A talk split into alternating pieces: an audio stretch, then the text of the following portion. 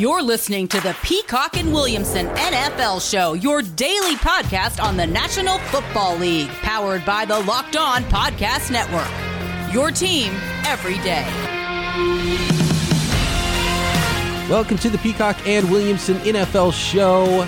You know what time it is? It is draft time. It's draft season in the NFL. It is time, Matt, for you to drop your mock draft 1.0 for the 2021 season. Matt Williamson's mock that is now live at ProFootballNetwork.com. First round mock, all 32 picks we will go over on today's show if we have time, because there's some news to get to as well. This podcast is brought to you in part by Rock Auto. Amazing selection, reliably low prices, all the parts your car will ever need. Visit RockAuto.com and tell them Locked On sent you. At BD Peacock, at Williamson NFL is where you can find us on Twitter. ProFootballNetwork.com is where you can find Matt Williamson's mock draft 1.0 for 2021. But first, some news around the league. Another day, another rumor about quarterbacks. First, though, I think we have to talk about Andy Reid's son and Chiefs assistant coach, linebackers coach, Britt Reid, who has been placed on administrative leave by the Kansas City Chiefs. They released a statement that said, quote, "We remain in the process of gathering information on the incident, and we will continue to assist local authorities as requested. Our focus remains on Ariel Young and her family. We have reached out to the family to offer our support and resources to them during this difficult time, and we will continue to pray for her recovery." And that is obviously in reference to Britt Reid's multi-car accident that happened before Super Bowl Sunday last week, and a really sad situation, and a young girl in critical condition, a 5-year-old girl that was part of that accident. And Britt Reid apparently was under the influence. So that is a very, very difficult situation, unfortunate for the families involved there. And you got to do, I mean, whether it was the league or the team, they had to reprimand Britt Reid somehow, and maybe that'll really affect his entire coaching career. Yeah, and first of all, I mean, most importantly, I hope the young girl, the victim, is okay and recovers, and the family isn't too scarred and all those things. But, you know, we're here to talk about football, and unfortunately, I think we have to bring this up because, I mean, I don't know how to – it's touchy because I'll just be honest, like, when Andy Reid lost his other son, you know, it was his last year in Philadelphia, who was also part of the team, much like his son Britt was with Kansas City. And that was his last year there. And it was his, quote, worst year of coaching. Like, how could it not influence you as a coach if your son passes away or right before a huge game is involved in something like this? Like, I'm not saying that's the reason the Chiefs lost. I'm only here to talk about football, but you can't tell me it didn't affect the head coach and have a ripple effect to the entire organization for the Super Bowl. I won't believe that. It had to have a huge impact. Absolutely, it had to. And not a great situation there with whatever. I have no idea. I don't even know what to say about the Reid family and what's going on with Andy Reid's kids. And it's got to be tough on Andy Reid. You know, the NFL life is difficult, but really this story is all about the young girl, Ariel Young, and hoping for her recovery. And Britt Reid deserves whatever comes down on him for being, you know, the one that caused this sort of an accident. Yeah, go ahead. And sorry, I have no right to comment on the Reid family, but maybe it wouldn't be a bad idea for Andy to hand the reins over to Eric Bieniemy and go deal with home. You know what I mean? Nice. He's done everything. He's a Hall of Fame guy. I don't know. I'm just throwing it out. I know things wear on NFL families, and there is a lot of, you know, substance abuse and things like that that happens throughout the league that we don't really see a lot of. It's a tough life, and obviously those things are very obvious in what's gone on with the Reid family, not knowing any more than what we know as the public about what's happened there with Andy Reid and his children.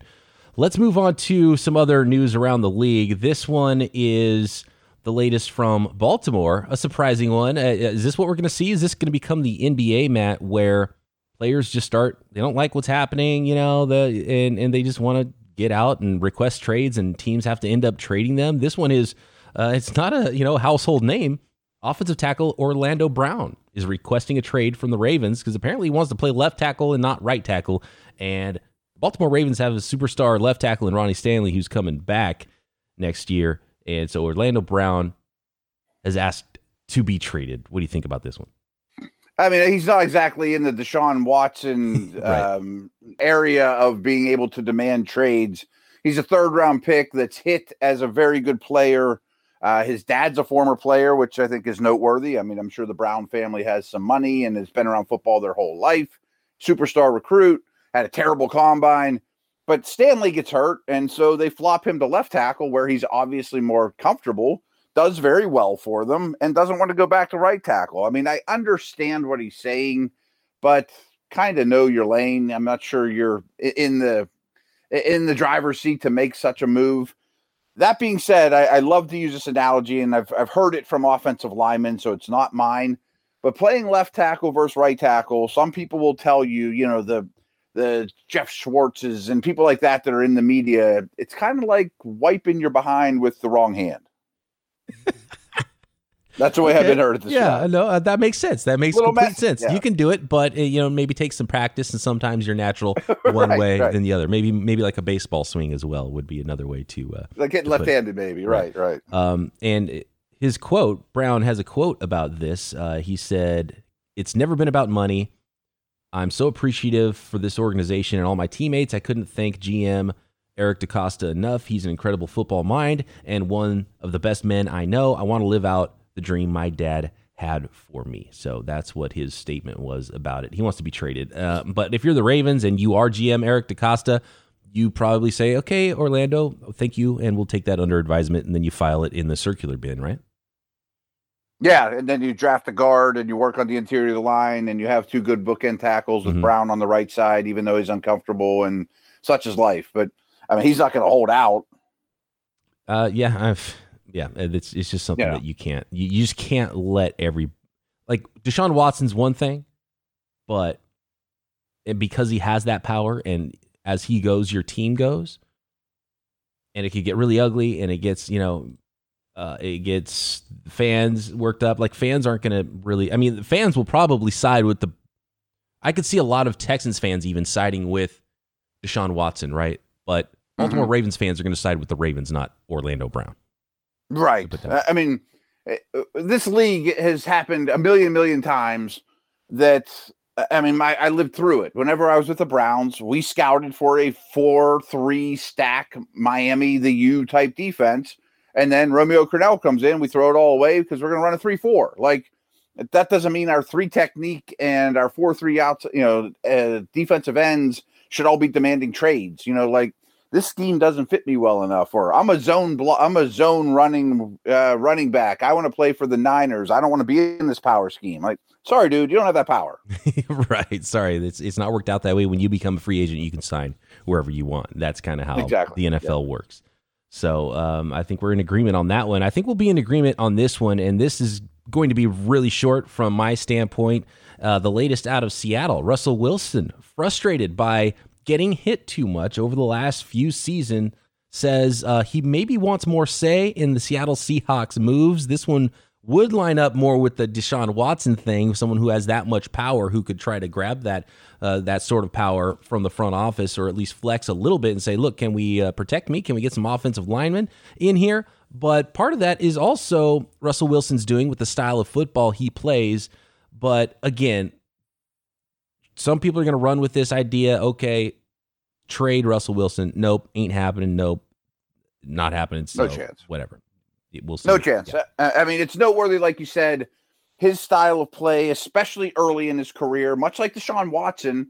If you run around and you make plays, there's a lot of positives that happen to it, but you're going to get hit more, and it's a lot harder to pass block for you as well. Like, pass blocking for Michael Vick was a nightmare because you turned your back to Vick, and you didn't know where he was. You know, like, sometimes you push your defender right into him because you're playing blind. Yeah, it's called the pocket that for was a reason. An offensive lineman or blocking to the pocket. I mean, that's Wilson early in his career, and I'm sure he's getting up in age, and the hits don't feel as good as they used to, but does that mean they should run the football more? My only take on this is he's not going anywhere, and I'm not sure the media had to hear it. Go tell Pete Carroll. That's another thing. And with your Orlando Brown stuff, and actually Deshaun Watson's been pretty quiet about it, but people being public with it and going, you know, in sort of the new age idea of someone in their 20s being like, I'm going to express this to the world, where those ideas have happened for years and years in NFL football.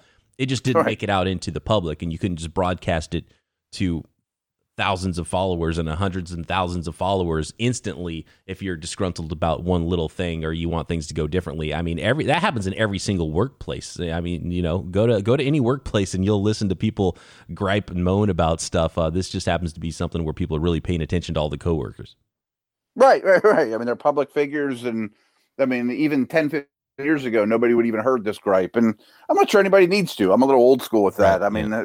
Just go tell Pete Carroll and the organization, hey, can we work on me not getting hit as much? Yeah. Okay, Russ, that's not a bad idea. I want to play till I'm 43 as well. So, and the other part of that is, okay, get the ball out in 2.3 seconds then. Right. I mean, you're going to have a deep downfield passing game.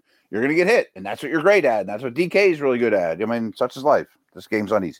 All right, let's mock this thing up. Mock Draft 1.0 from Matt Williamson coming up. Have you visited RockAuto.com yet? If you haven't, you need to, because it's the best place to go to keep your car running at an optimal level. If you need accessories for your vehicle, if you need anything at all involving your vehicle, it is such an amazing selection at RockAuto.com, and their prices are always reliably low. Why go to other retailers when they have such a limited stock and you don't know what they're even ordering on the other side of a computer screen? You can go find exactly what you need for your make and model, a ridiculous selection at rockauto.com, and keep your vehicle on the road. Or maybe even add some fun aftermarket parts, right? RockAuto.com is a family-owned business serving auto parts customers online for 20 years. Go to RockAuto.com with a unique catalog, remarkably easy to navigate, quickly see all the parts available for your vehicle, and choose the brands, specifications, and prices you prefer. Amazing selection, reliably low prices, all the parts your car will ever need. Visit RockAuto.com and tell them Locked On sent you. Very interested to see if you have the Seattle Seahawks taking a quarterback. They obviously don't have a first-round pick this year because they traded it for Jamal Adams, but maybe round two they pick the heir to Russell Wilson after they trade him. No, that's definitely not going to happen. There's a lot of quarterback movement that could happen. Russell Wilson of the Seattle Seahawks is not going to be one of them, so that's a storyline that I hope doesn't last very long. One storyline that is also extremely simple is pick number one of the Jacksonville Jaguars is Trevor Lawrence, and I think we can all move on to number two until April, right? Yes. Yeah, I mean, he's got the shoulder surgery. That's the only noteworthy thing. That is not a blip on the radar at all. He's going to go one. So the draft starts at 2. What do you have the New York Jets doing with a new regime, or a new coaching staff at least, same GM and Joe Douglas, who had a home run of a draft, I think, in his first year at the helm of the New York Jets? What do they do at pick 2? I didn't include any trades, so it would be a lot different, and I also didn't account for Watson leaving, you know, because I'm doing a draft right now. I'm not going to pretend that I know that he's going to be a Jet or a Dolphin or whatever. I do think there's a chance at the top of the draft could be many trades or a couple big ones, and we may even see 4 quarterbacks in a row go, but I have the Jets just standing put, taking Zach Wilson. Frankly, I don't have an opinion right now of Wilson versus Fields or versus Lance for that matter. My hunch is they kind of like Wilson better of the two. That's just a hunch. Yeah, I think the fit there with that Kyle Shanahan offense that Mike LaFleur is bringing over, I think Zach Wilson's a really good fit there and displayed some of those traits in college a little bit more than Justin Fields, who at Ohio State, you know, you're standing there in shotgun 100% of the time and looking at the sideline, getting in your plays. And I think for most teams, Justin Fields, I would mock number 2, but anybody who's running that pure West Coast style Shanahan offense, and there's more and more of them now in the league, then I think Zach Wilson would be the pick. So I'm with you on that one. Well said, and I think Wilson's a better anticipatory thrower. Mm-hmm. Fields is kind of a see-it-and-let-it-rip guy, and that's not as good for this system. Right, and we spoke about Russell Wilson, and the first time I watched Justin Fields, that was my comp. And I was surprised later on to go learn about Justin Fields more, former baseball player, as was Russell Wilson. He has a similar build, athletic, can extend plays, can chuck it down the field. So that style of quarterback is what Justin Fields is, and that doesn't fit as well, I think, with what you're trying to do in that Kyle Shanahan type of an offense. So Zach Wilson, I think, is a solid fit there for the Jets. Number 2, if they do hold on to that pick. Number 3, I see wide receiver go a lot to the Miami Dolphins. I feel like that might be just a touch high for Ja'Marr Chase or DeVonta Smith for me. And there is a stud tackle in this class who you have going to the Dolphins at number 3, Penei Sewell. And I like this. I think this should be more common because we see Sewell go a lot to the Cincinnati Bengals at 5. Yeah. I think if the Miami Dolphins don't make a big trade, and to me it's either Tua or Deshaun Watson in Miami, and I think it's probably most likely going to be Tua, then Penei Sewell is the pick at 3. Yeah, and it shocks me I don't see this more. I don't feel like I'm some innovator. It seems like this should be the norm almost. I mean, there's so many receivers in this draft, and history shows with a late first and another early second and another second, you're going to get good receivers, not to mention they may already have signed Allen Robinson by now or something like that as well. Right. I agree it's going to be Tua or Watson. I think teams will certainly be interested to trade to 3 to get ahead of Atlanta, to get Fields or whomever. I could even see Cincy going from 5 to 3 to make sure they get Sewell. But if you're going to give me a Walter Jones, Orlando Pace type guy, and for some reason people forget how good Sewell is. I mean, every snap he took in college, he was a teenager. You know, think about that, and just dominated people. I think, I mean, with all respect to Rashawn Slater, and I saw, you know, DJ had Slater going ahead of Sewell. I think cooler heads are going to prevail, and we're going to say this is a Chase Young-like prospect.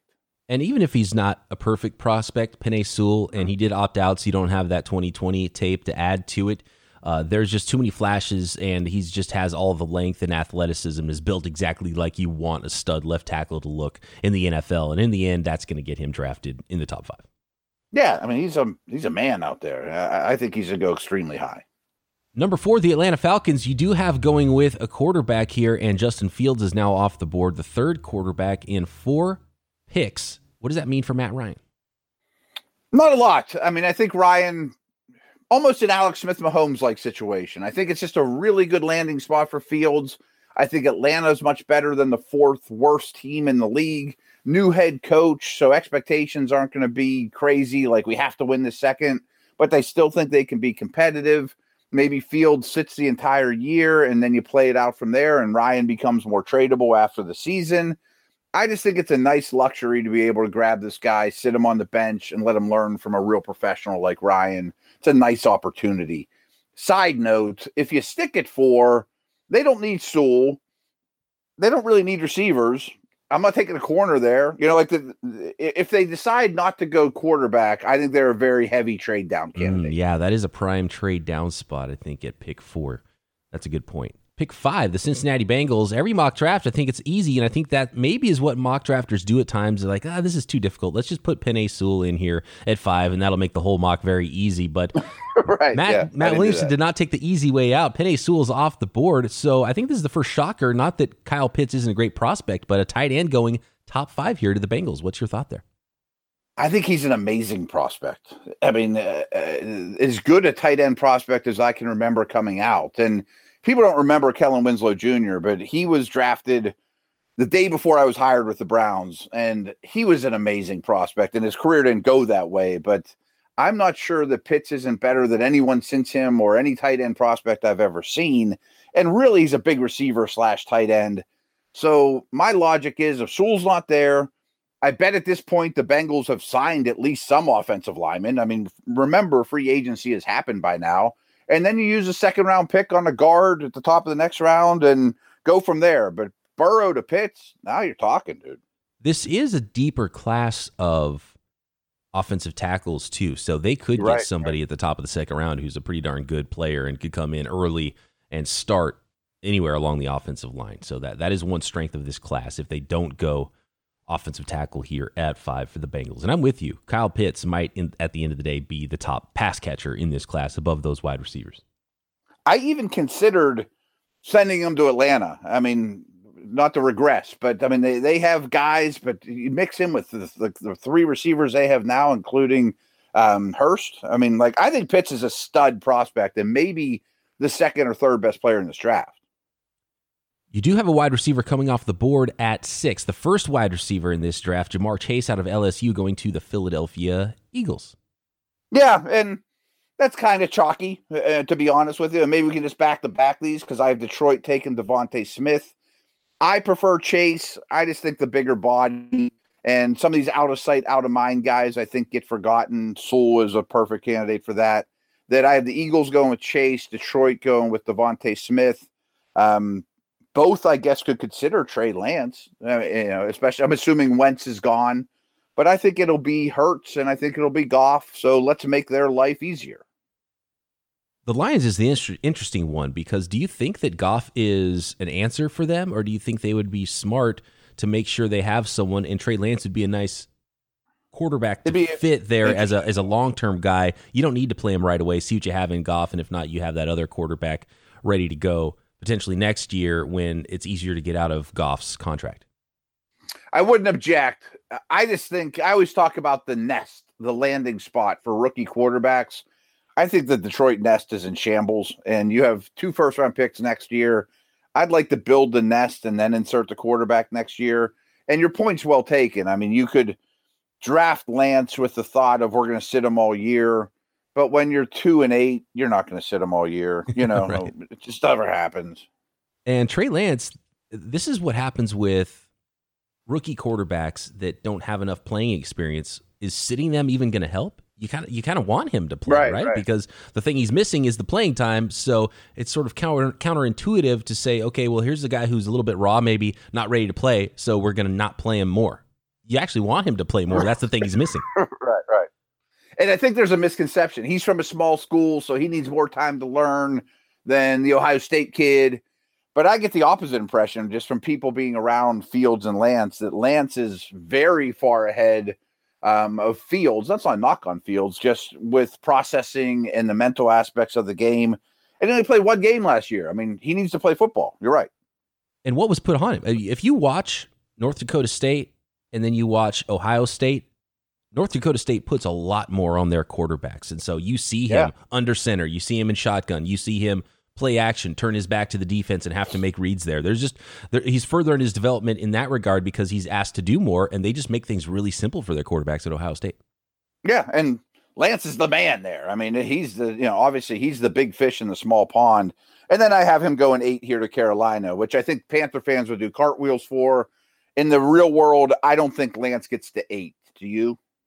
It's really hard because I think teams will have a tough time drafting a player or trading up for a player in Lance that only played 1 season at the D2 level. I think that's going to be a tough sell for some GMs. I think they might have to sit back, which might really help teams like the Panthers or the Broncos or the 49ers that might not want to go up, but that's the quarterback that could slide. They go, man. Right, but yeah, someone's going to end up taking them, and if the Carolina Panthers can't figure something else out, I think it's pretty clear that Bridgewater's maybe a stopgap quarterback. Maybe they're regretting that contract a little bit right now. I don't think they're going to find any takers necessarily for Bridgewater, but like we mentioned with Goff in Detroit, and maybe a little bit better of a nest, as you called it, in Carolina for Trey Lance to play behind Teddy Bridgewater for a year.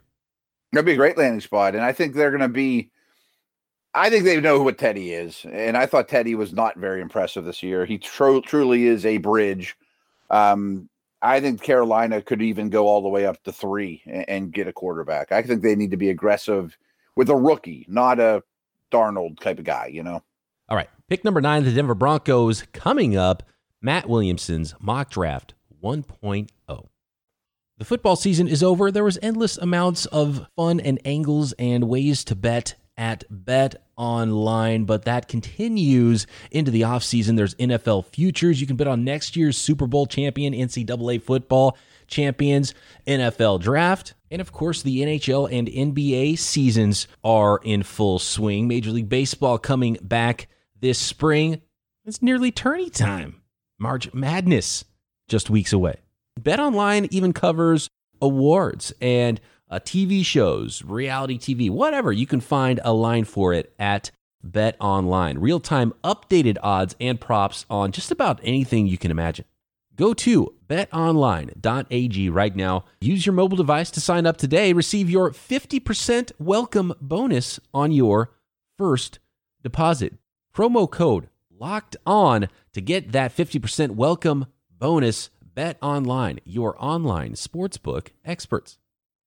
One thing I neglected to mention there, we were talking about some of the top picks, and let's say if the Houston Texans end up trading Deshaun Watson, the Detroit Lions, those two teams, Texans and Lions, you don't have to take a quarterback that you don't think is a top guy this year, because you might have the number one overall pick next year, and you can get any guy. For sure. So that's one of the other things. They're going to be bad. Yeah, and so you don't have to force yourself into a quarterback at 7 if you're the Lions. If you are the Houston Texans and you're trading away Deshaun Watson, I mean, that's the only reason you had 4 wins. You would have had 0 wins without Deshaun Watson last year, and that's the team you're probably going to be next year. You don't have to trade thinking, okay, well, we have to trade and get pick 2 or 3, or else we're never going to have a quarterback, because you might have pick number 1 next year.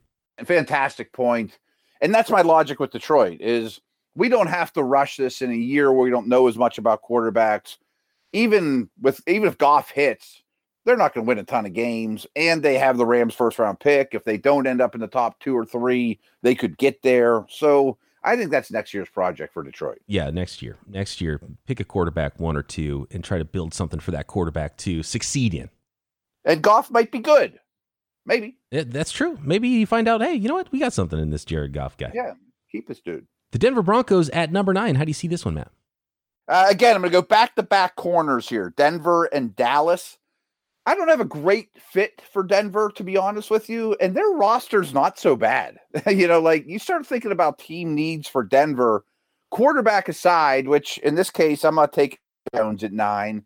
And I also have a hunch that they learned their lesson and go into the draft with Locke and Andy Dalton or something, you know, something else. They're not just going with Locke. And I'm not sure that's the answer either. But if you can't get your guy here, I think you take, you know, what I thought was probably the best defensive player available at a premium position and let Vic Fangio work around that, you know? Absolutely. And here's what's tough. So actually, let me ask you this. If Trey Lance didn't get swooped up by the Carolina Panthers at 8, would you have taken Lance over Farley for the Broncos at 9? Yes. I'm not sure you're a good team this year, but yes.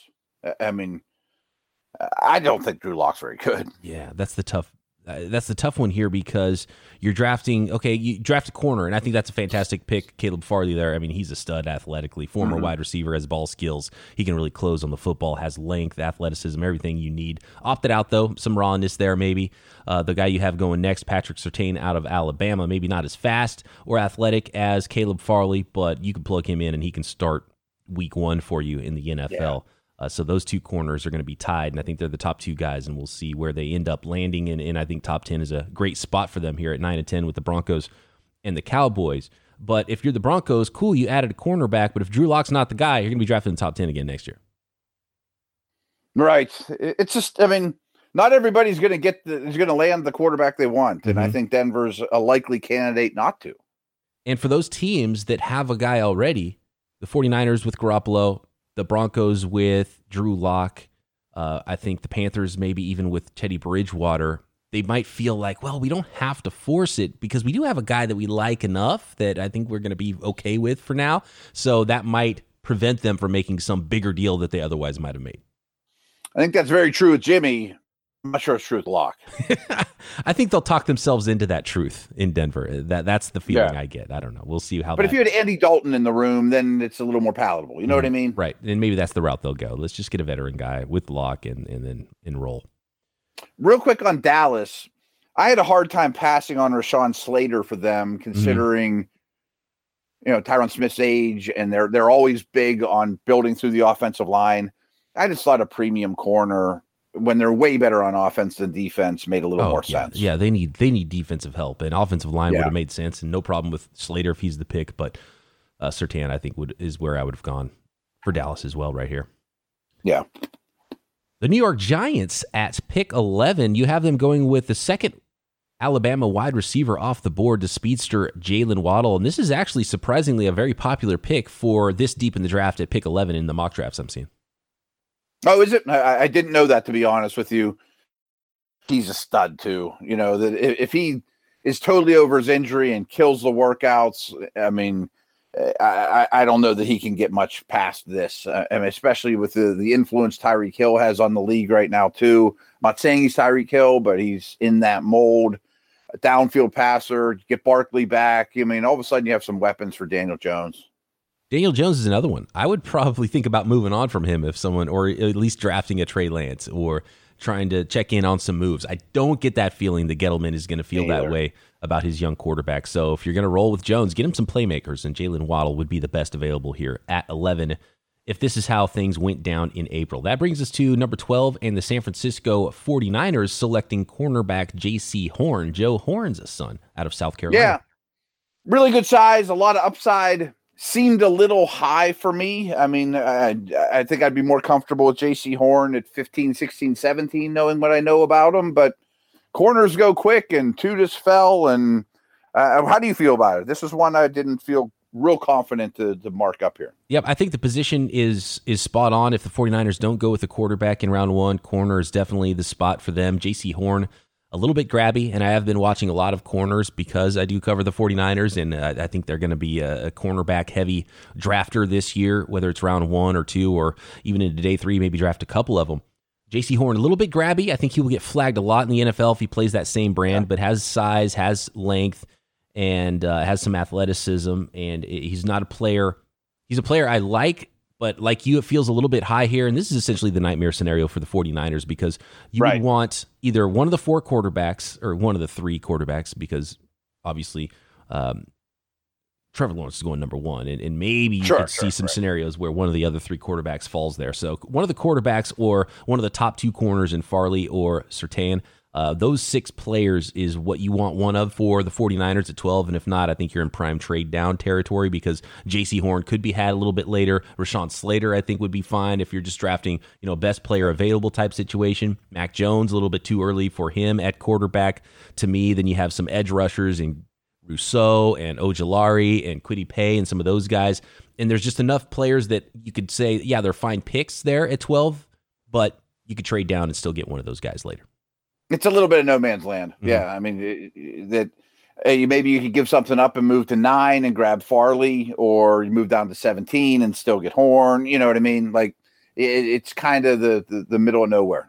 All right, let's jam through these last few picks here before we get to the second half of your mock draft tomorrow. 13 is the Los Angeles Chargers going with Rashawn Slater, the offensive tackle or interior player. He could start at all five positions along the line in the NFL, and I think it'd be fantastic at probably any of them. The Northwestern offensive tackle opted out last year, which is it just adds another degree of difficulty when you're drafting a player like Slater who might not meet the perfect length that you're looking for in an offensive tackle to go in the top 10. Andy opted out, which means he might fall a little bit, and some teams like the Chargers could get lucky at 13.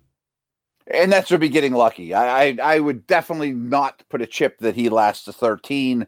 I kind of talked up Sewell, and I didn't mean I was knocking Slater. He's a ridiculous athlete, extremely light on his feet, but he's 6'4" and he's not real long. But you know you can get away with that, and you don't draft a guard here unless he's Quentin Nelson. But I mean Slater would be somewhere on that Chargers line. They would be able to take him here. I don't think he lasts as long when it's all said and done, though. The first edge rusher lasting all the way to pick 14, which rarely ever happens in the NFL draft. Gregory Rousseau, the first edge off the board here for you from the University of Miami. Another opt-out going to the Minnesota Vikings. Yeah, they need it. I mean, their defense was much worse than their offense. They need pressure from that edge position. Haven't got it with Daniil Hunter out last year in particular. I did hear something recently, though, that They put a premium here, but they never use first round picks on edge guys. You know, like they've Everson Griffin and Hunter, like they've had a lot of success in the second, third round area, but that doesn't mean you shouldn't. Right. That doesn't mean you shouldn't. And if you need it, then this is usually the area you find the beastliest guys. And Rousseau is that. And man, 15 sacks as a freshman and 6'7", 260. I mean, yeah, he has a lot going for him there. And it's going to be. I mean, before the opt-outs happened, people said he'd be a top 5 pick, and he didn't do anything different since then. Right, he just didn't get a chance to show anything else. And, right. And it'll be interesting. I think there's a size and a shape for everybody. The order that these defensive linemen go will be fascinating because it might depend on scheme and how you like your players. Do you want a stand-up rusher? Do you want a lengthy guy? Do you want someone who can jump inside and rush from the interior a little bit and have a little bit more stout ability setting the edge on the outside? So that'll be fun to follow, and workouts will be a huge part of that, you know, arm length and all of those things at these pro day workouts. 15 is the New England Patriots. He'll look good doing that. Yeah, he will. Yeah, he'll have the arm length for sure, right, I think. Right. Pick 15, New England Patriots. You have him going quarterback, Mac Jones out of Alabama. Yeah, and my question here is, do they want an athlete at the position? You know, they went out and signed Cam Newton, or do they want to go back to playing Brady-like football? And my logic behind this is it's clearly a need. I think he's worth the 15th pick, and, you know, with four guys going super early. And I think Bill calls Nick and says, is Mac our guy? And Nick says yes, so Bill says yes.